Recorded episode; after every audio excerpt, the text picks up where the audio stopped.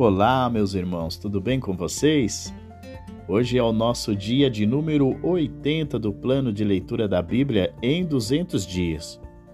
E nós lemos o livro de Jó, do capítulo quarenta e um, encerramos o livro de Jó e começamos o livro dos Salmos, e fomos até o número cinco. Em Jó, no capítulo quarenta e um, relata sobre a segunda besta descrita para Jó, é Leviatã, o monstro marinho mítico, ou possivelmente o crocodilo. Deus questiona Jó se ele poderia o pegar com um anzol, como ele pega um peixe, ou até mesmo torná-lo um animal de estimação, se ele poderia vendê-lo no mercado. Mesmo se Jó conseguisse pegar um, ele se arrependeria. Ele nunca mais faria isso. Se então nenhuma pessoa em sã consciência ousaria incitar ao Leviatã, seria impensável tentar se levantar contra Deus. Deus então descreve algumas características terríveis desta fera, semelhante a um dragão. Sua armadura de pele dura, suas mandíbulas fortes, seus dentes terríveis. Quando ele sopra ar e água para fora de suas narinas, parece estar soprando fogo e fumaça. O animal é tão forte que só a visão de seus movimentos enche de terror até os mais fortes. Nenhuma arma pode perfurar sua pele de ferro. Quando ele se move da terra para a água, seus movimentos escavam a lama como um trenó debulhando e levantam espuma branca na água.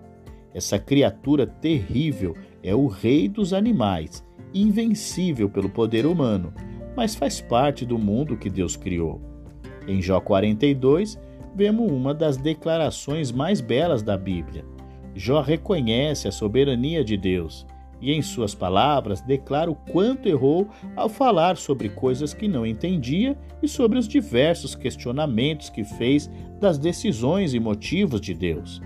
Além disso, ele reconhece que conhecia Deus apenas de ouvir falar, mas agora o conhecimento que ele tem do Senhor foi extraordinariamente ampliado.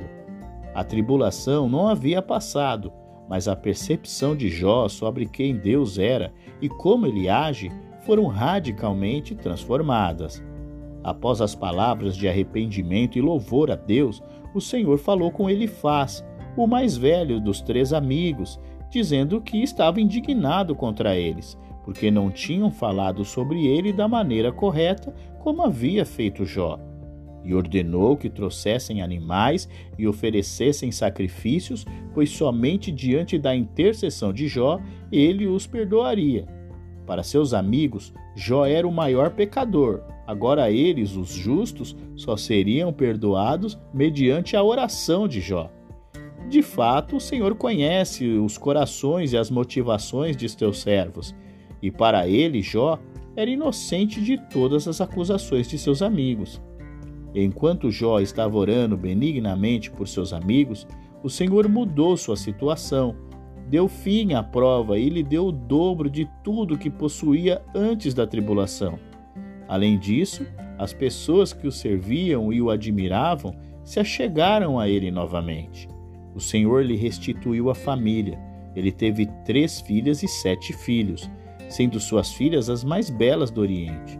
Depois da prova, Jó viveu ainda cento e quarenta anos e viu sua descendência até a quarta geração e morreu em uma boa velhice, sendo seu último estado muito melhor que o primeiro. E assim nós terminamos o livro de Jó.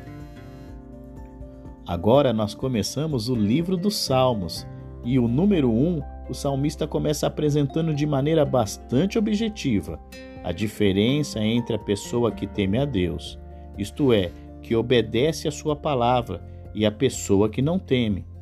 Ele mostra que a pessoa que ouve a voz de Deus e despreza os conselhos dos ímpios, ou seja, que não ouve a voz da cobiça, do adultério, do furto, da mentira, enfim, a voz do diabo, esse é feliz.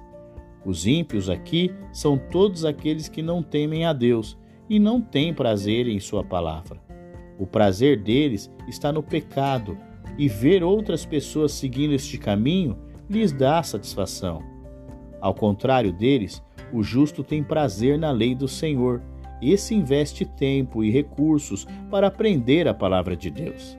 A promessa é de que sua vida será próspera e ele desfrutará de paz independentemente das circunstâncias. Percebe que o justo é plantado junto às correntes de água, ou seja, mesmo na época da seca, da escassez, ele continua frutífero. O justo, como é apresentado no Salmo de número um, tem a alegria, a paz e a prosperidade, independente das circunstâncias. Não é o caso dos ímpios, diz o salmista. Por mais que tenha bens, saúde e prosperidade, ele não possui intimidade com Deus. Isto por si só é motivo de grande ruína. Nos Salmos de número dois, relata que os rebeldes, como os líderes das nações inimigas ao redor de Israel, desafiam o governo que Deus deseja exercer por meio do seu rei ungido. O rei responde que o grande poder de Deus faz com que qualquer demonstração de força humana pareça tão fraca que é ridícula. Visto que o rei é filho de Deus, ninguém pode resistir ao seu poder conquistador. Seu governo se estenderá até os confins da terra. Ele exorta os rebeldes a se submeter ao governo de Deus. Caso contrário, Deus poderia se voltar contra eles em uma destruição terrível. E essas palavras receberam um significado mais completo com a vinda de Jesus Cristo. O salmista apresentou de forma profética a oposição que o Messias Jesus Cristo teria de suportar. Contudo, a morte não pôde detê-lo. Ao terceiro dia, o Senhor Jesus ressuscitou. Nos Salmos de número três, o salmista apresenta ao Senhor um clamor suplicando o livramento dos seus inimigos. Este salmo foi escrito quando Davi fugiu de Jerusalém por causa de seu filho Absalão. O rei ora a Deus pedindo que o livre de seus adversários, que são muitos. Contudo, Davi confia que o Senhor Deus o protegerá e o livrará da vergonha. Além disso, o rei acredita que o soberano o fará voltar a triunfar. Ao invés de se curvar diante do problema, Davi o lança sobre Deus e espera o melhor.